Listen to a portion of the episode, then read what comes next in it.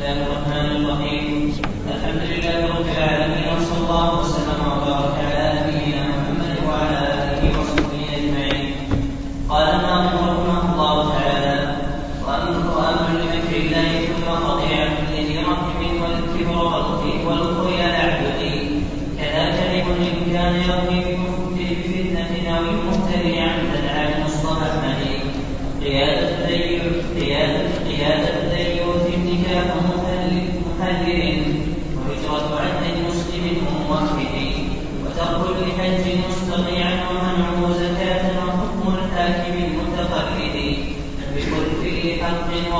بلا عذر وقول بلا علم على ربنا النبي محمد. بسم الله الرحمن الرحيم. الحمد لله والصلاة والسلام على رسول الله وعلى آله وأصحابه ومن اهتدى بهدى أما بعد. وقفنا عند الكبيرة السادسة والعشرين وهي الأمن من مكر الله. وقلنا إن المكر هو أو الأمن من المكر هو عكس القنوط. وأصل المكر التوصل إلى إيقاع الخصم من حيث لا يشعر.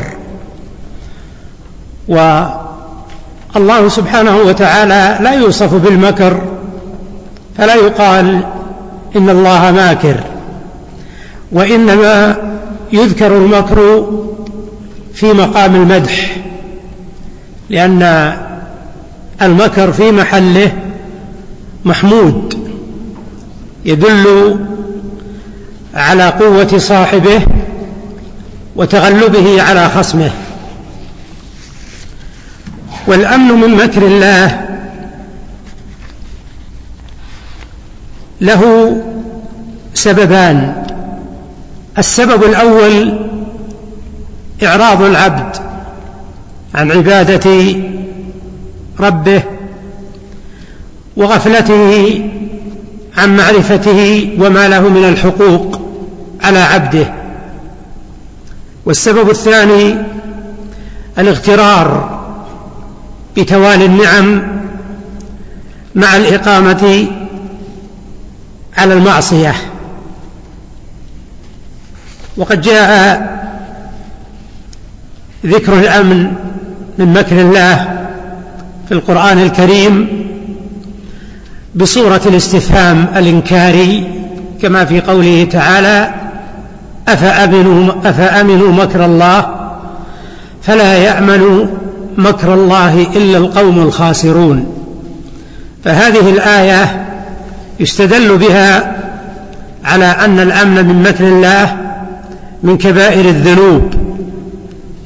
من وجهين الوجه الأول مجيء الكلام بصورة الاستفهام الإنكاري الذي فيه معنى التعجب.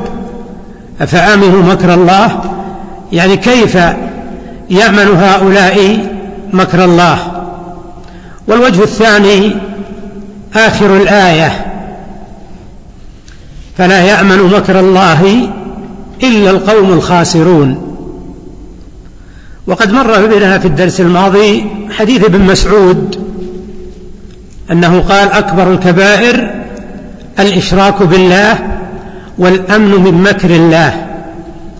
فكون الإنسان يقيم على المعاصي والله جل وعلا يوالي عليه النعم عليه أن يخشى هذا الأمر وأن يخاف أن يكون هذا الأمر من مكر الله تعالى به من مكر الله تعالى به.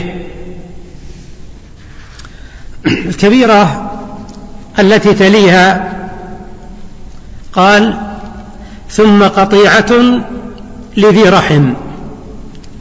الكبيرة السابعة والعشرون قطيعة الرحم.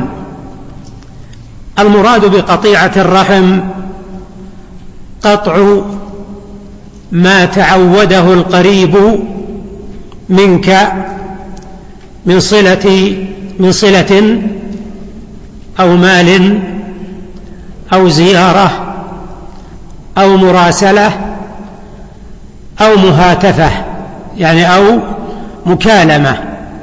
ونحو ذلك لغير عذر شرعي. هذا تعريف قطيعة الرحم وقطع ما تعوده القريب منك من مال أو صلة أو زيارة أو مراسلة أو مكالمة أو نحو هذا مما يعد صلة بغير عذر شرعي. وقول الناظم لذي رحم أصل الرحم هو منبت الولد في بطن أمه ثم صار يطلق على القرابة ثم صار يطلق على القرابة. والعلماء بينهم خلاف في الرحم التي تجب صلتها. هل كل قريب تجب صلته أو لا؟ المسألة فيها أقوال أرجحها أن الرحم الذي تجب صلته هو الرحم المحرم كالآباء والأمهات والأعمام والعمات والأخوال والأخوات والإخوة والإخوان والإخوة والأخوات. هذا هو الرحم الذي تجب صلته. أما ما عدا هذا من الأقرباء كأبناء العم أو أبناء الخالة أو أبناء العمة فهؤلاء لا يصلون إلى هذه الدرجة في وجوب الصلة والمسألة لا تقتضي الإفاضة في الموضوع والتفصيل. أما الدليل على أن قطيعة الرحم من كبائر الذنوب فهذا قد ورد في القرآن في آيات كما في قول الله تعالى فهل عسيتم إن توليتم أن تفسدوا في الأرض وتقطعوا أرحامكم. أولئك الذين لعنهم الله. هذه عقوبة أخروية لأن اللعن هو الطرد والإبعاد عن رحمة الله تعالى.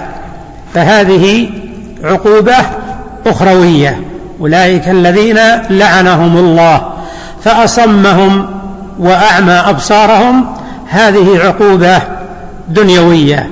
لأن الإنسان والعياذ بالله إذا كان أصم أعمى لا يعرف معروفا ولا ينكر منكرا. ومن الأدلة أيضا حديث عائشة رضي الله عنها أن النبي صلى الله عليه وسلم قال الرحم معلقة بالعرش. تقول من وصلني وصله الله ومن قطعني قطعه الله. متفق عليه. الكبيرة الثامنة والعشرون الكبر والتاسعة والعشرون الخيلاء. قال الناظم والكبر والخيل اعددي الكبر معناته هو رد الحق ودفعه وازدراء الناس واحتقارهم. هذا هو معنى الكبر. أما الخيلاء فإن العلماء فسروها بالكبر فسروها بالكبر.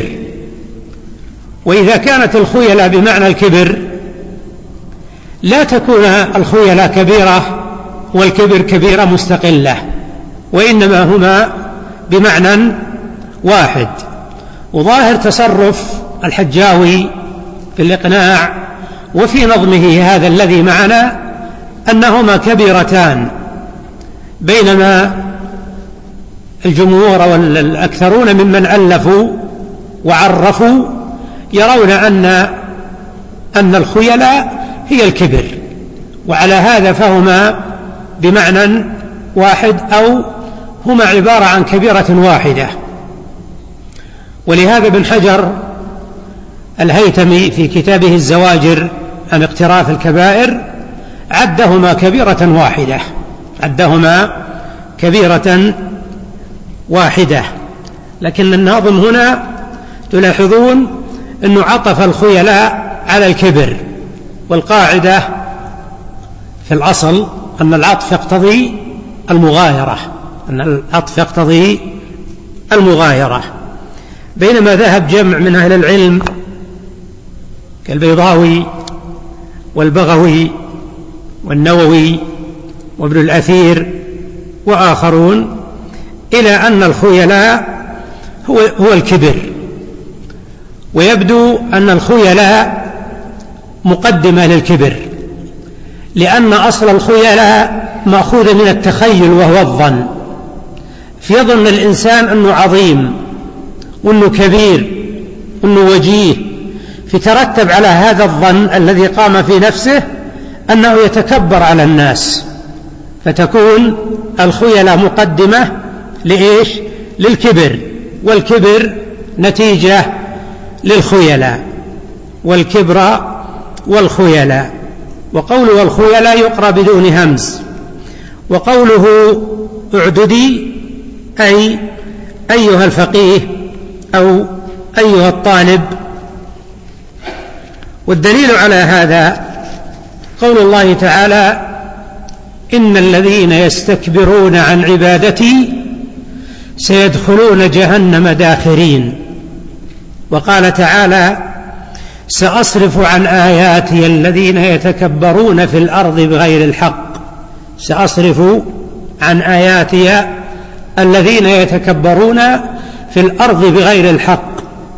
وقال النبي صلى الله عليه وسلم كما في الحديث الصحيح المتفق عليه بينما رجل يمشي في حلة تعجبه نفسه مرجل رأسه يختال في مشيته إذ خسف الله به فهو يتجلجل في الأرض إلى يوم القيامة. فهذا وعيد عظيم يدل على أن الخيلاء وأن الكبر من كبائر الذنوب. الكبيرة التي تليها وهي ثلاثون الكذب. قال كذا كذب إن كان يرمي بفتنة. كذا أي مثل الكبر والخيلاء الكذب. ما وجه الشبه بينهما؟ مثل ما قلنا في درس مضى أن كل منهما يوجب رد الشهادة أن كل منهما يوجب رد الشهادة. والكذب هو الإخبار بالشيء على خلاف ما هو عليه. الإخبار بالشيء على خلاف ما هو عليه هذا كذب. والإخبار بالشيء على وفق ما هو عليه هذا الصدق هذا الصدق. إن كان يرمي بفتنة إن هنا شرطية. ويقصد الناظم إن الكذب لا يكون من الكبائر إلا إذا كان يؤدي إلى فتنة. يعني إلا إذا كان يترتب عليه فتنة. والمراد بالفتنة اختلاف الناس وتفرقهم وما يترتب على هذا من أخذ الأموال أو سفك الدماء أو نحو هذا. فالكذب الذي يترتب عليه مفسدة وهي الفتنة والتفرق والاختلاف والتقاطع وما يدخل في هذا الباب هذا يكون على ما ذكر المؤلف من كبائر الذنوب. هذا منطوق كلام الناظم. أن الكذب إن كان يوقع في فتنة فإنه كبيرة.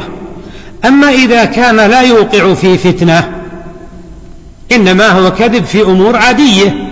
كذا فهذا يعتبر عند العلماء صغيرة.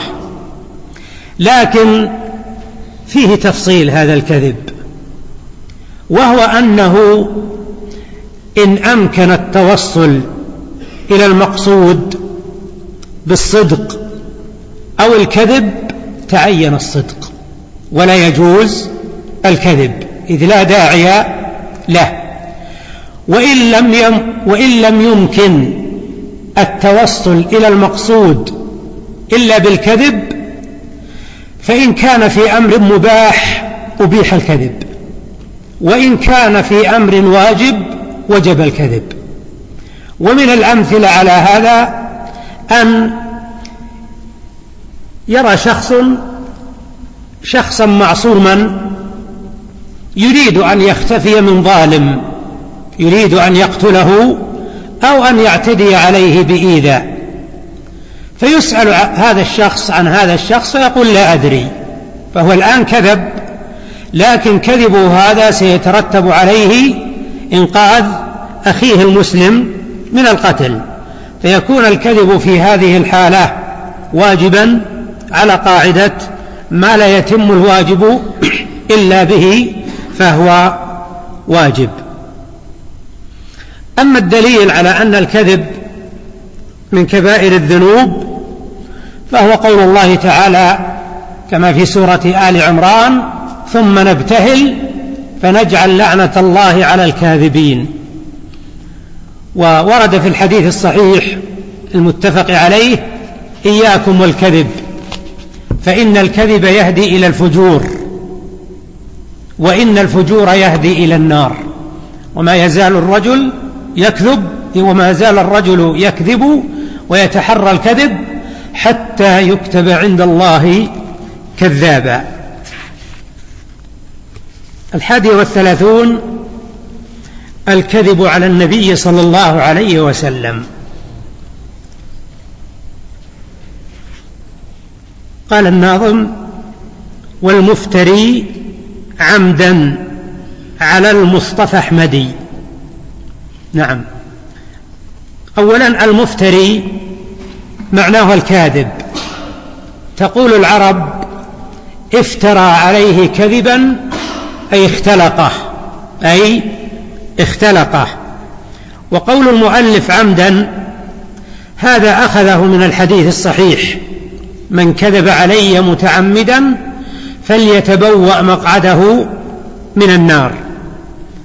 ولا فرق في الكذب على النبي صلى الله عليه وسلم بين أن يكون الكذب في الأحكام الشرعية أو يكون في مجال الترغيب والترهيب أو يكون في مجال الترغيب والترهيب. فكله حرام يعتبر من أكبر الكبائر بإجماع من يعتد به. وقوله على المصطفى المصطفى يعني المختار لأن الاصطفاء معناه الاختيار.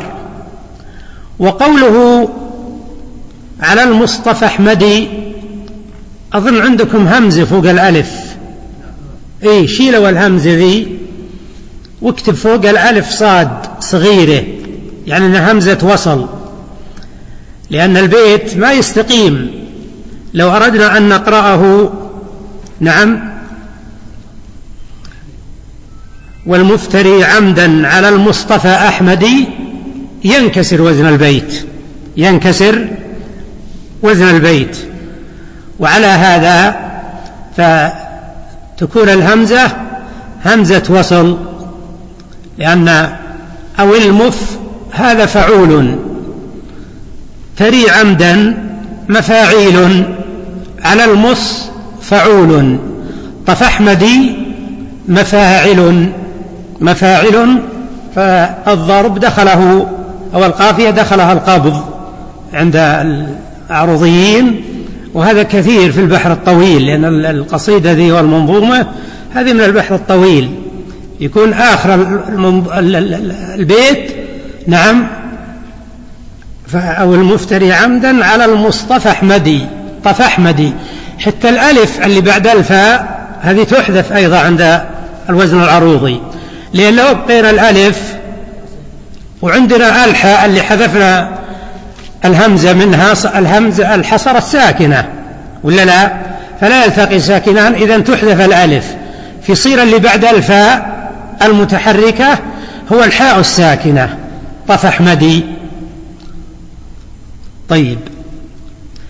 كون الكذب على النبي صلى الله عليه وسلم هذا أمر واضح من قول النبي صلى الله عليه وسلم من كذب علي متعمدا فليتبوأ مقعده من النار. وكون الكذب على النبي صلى الله عليه وسلم كبيرة من كبائر الذنوب. هذا فيما يبدو لي والله أعلم أنه مجمع عليه أنه كبيرة. لكن العلماء اختلفوا في الكفر. هل يكفر من كذب على النبي صلى الله عليه وسلم؟ المشهور عند العلماء أنه لا يكفر إلا إذا كان يستحل الكذب. إذا إلا إذا كان يستحل الكذب وأما إذا كان لا يستحل الكذب فهذا وقع في الكبيرة. والقول الثاني أن الكذب على النبي صلى الله عليه وسلم عمدا أنه كفر. وهذا نقل عن أبي محمد الجويني ولكن ضعفه ولده ضعفه ولده واعتبره هفوة من والده. اعتبره هفوة من والده. وعلى هذا فكونه كبيرة هذا لا خلاف فيه لكن كونه يكفر هذا موضع خلاف بين أهل العلم. والظاهر والله أعلم أنه إن تعمد الكذب على الرسول صلى الله عليه وسلم في تحليل حرام أو تحريم حلال فإنه يكفر. وما عدا هذا فهو كبيرة. وما عدا هذا فهو كبيرة. الكبيرة الثانية والثلاثون قال قيادة. القيادة هنا على حذف مضاف. يستدعيها السياق. والتقدير قيادة قواد. والقواد هو الساعي بين الرجل والمرأة للفجور والعياذ بالله. يعني هو الذي يدل الرجال على الفجور بالنساء أو الوقوع عليهن أو الزنا بهن. هذا يسمى في اللغة العربية القواد. وتسمى مهنته الخسيسة تسمى قيادة. هذا معنى القيادة.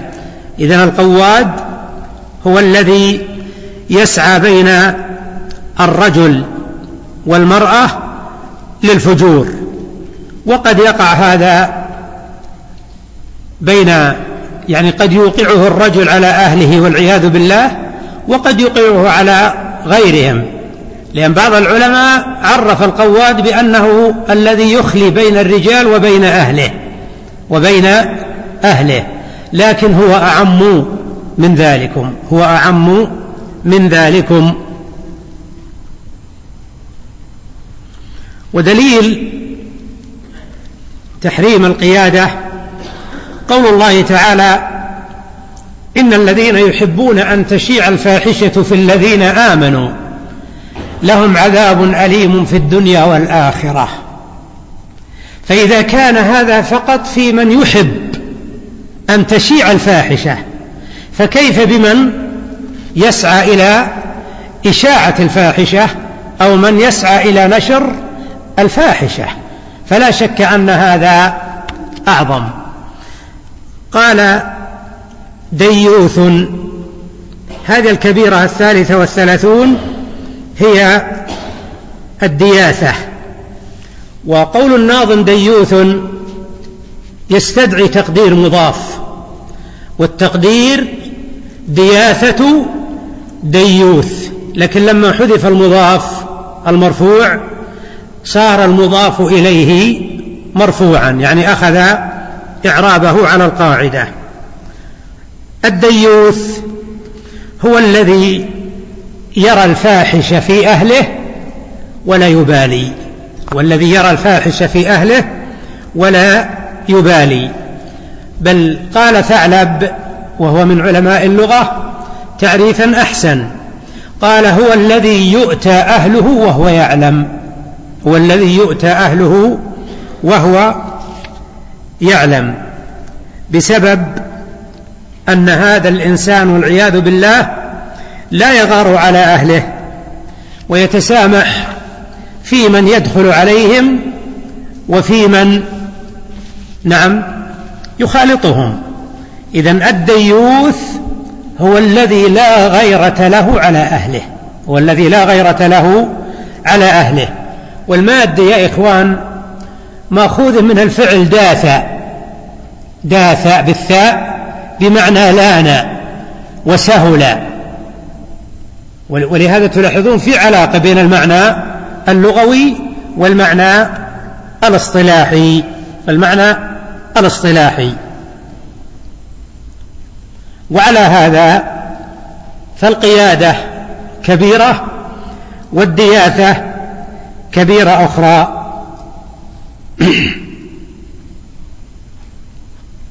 وقد مشى على هذا صاحب الزواجر ابن حجر الهيتمي فعدهما كبيرتين وعدهما كبيرتين مناسب جدا لما علمتم من الفرق بينهما لما علمتم من الفرق بينهما. وكون هاتين الخصلتين من الكبائر هذا أمر لا خفاء فيه لشدة قبحه وما ورد في شأنه. وقد ورد بعض الأحاديث اللي يعني وردت في الدياثة على أن متعاطي الدياثة لا يدخل الجنة ولا ينظر الله تعالى إليه يوم القيامة ولكن هذه الأحاديث لا تخلو أسانيدها من مقال. لكن لعل العلماء عندما عدوا الدياثة من كبائر الذنوب رأوا أن هذه الأحاديث يشد بعضها بعضا. وقد ذكر ابن حجر الهيتمي في الزواجر طرفا من هذه الأحاديث. أما القيادة القيادة فإن كانت بمعنى الدياثه كما يرى بعض العلماء ويعدهما كبيرة واحدة فالأمر واضح. وإلا فلا ريب أن القيادة تعتبر من خوارم المروءة لما يترتب عليها من آثار عظيمة ومفاسد سيئة. ومعلوم أن حفظ الأنساب حفظ الأنساب هذا مطلوب شرعا. ففي الدياثة ثلاثة أمور. مخالفة الشرع ما الدياثه القيادة. ثلاثة أمور. مخالفة الشرع ومخالفة الطبع والإعانة على الحرام. نسأل الله العافية.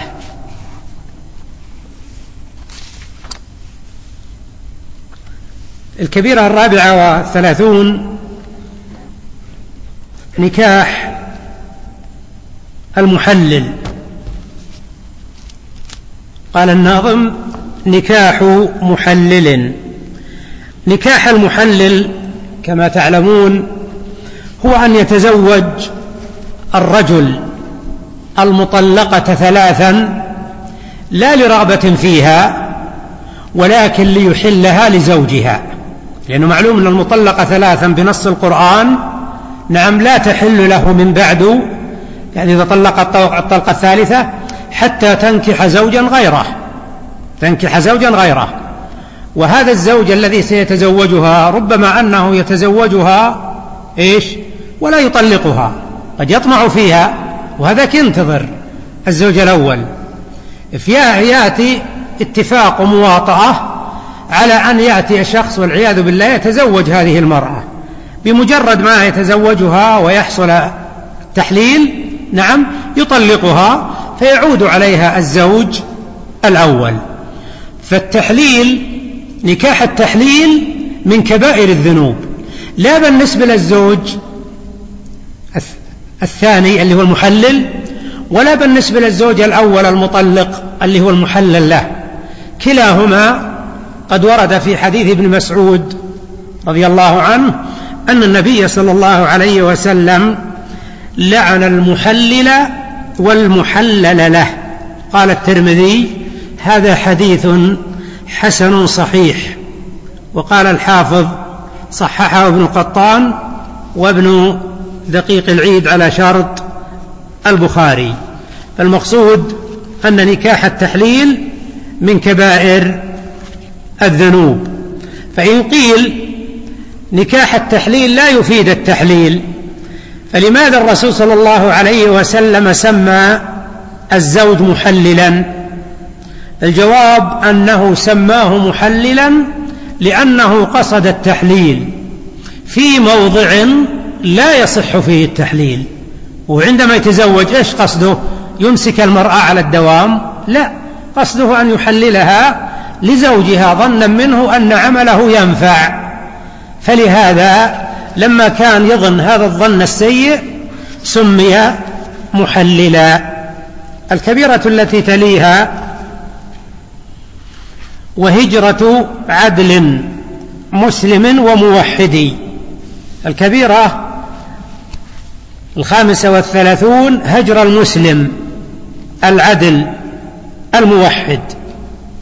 والهجر معناه القطيعة التي هي ضد الوصل والمراد هنا أن يترك المسلم كلام أخيه المسلم إذا تلاقيا ويعرض كل واحد منهما عن صاحبه لغير عرض لغير غرض شرعي بل لأمر من أمور الدنيا.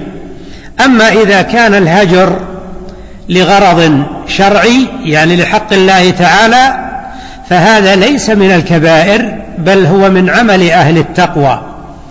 وهذا النوع غير مؤقت بل هو مربوط بالسبب الذي من أجله حصل الهجر مثل هجر العصاة وقرناء السوء الذين تضر صحبتهم إلا لحاجة أو مصلحة راجحة فمثل هؤلاء هجرهم من عمل أهل التقوى. أما هجر المسلم لأخيه لأمر دنيوي مثلا أو سوء تفاهم في أمور ليست بذات قيمة فإن هذا من كبائر الذنوب. وآخر حد له ثلاثة أيام. قال النبي صلى الله عليه وسلم لا يحل لمسلم أن يهجر أخاه فوق ثلاث ليال إلى آخره. وإنما كان الهجر من المفاسد من الكبائر لما يترتب عليه من المفاسد العظيمة. وقد ورد أحاديث مفادها حرمان صاحب الهجر من دخول الجنة. ولكن هذه الأحاديث لا تخلو أسانيدها من مقال. وقد ذكرها ابن حجر الهيتمي في الزواجر. الكبيرة التي تليها قال وترك لحج مستطيعا. يعني من كبائر الذنوب ترك الحج والمراد بالحج الحج الواجب الذي هو فريضة الإسلام.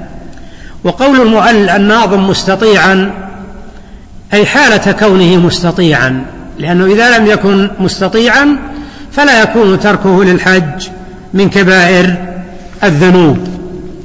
و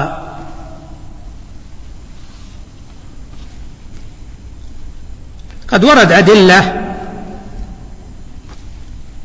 تدل على الوعيد في من تساهل وترك فريضة الحج كقول النبي صلى الله عليه وسلم تعجلوا الحج يعني الفريضة فإن أحدكم لا يدري ما يعرض له.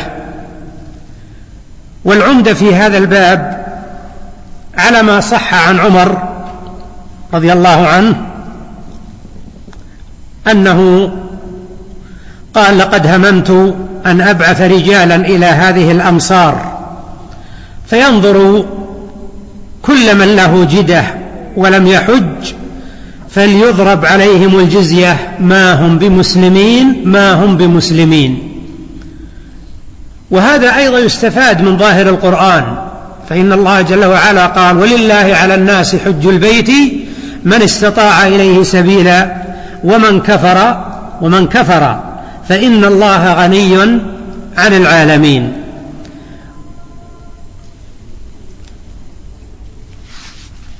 أذن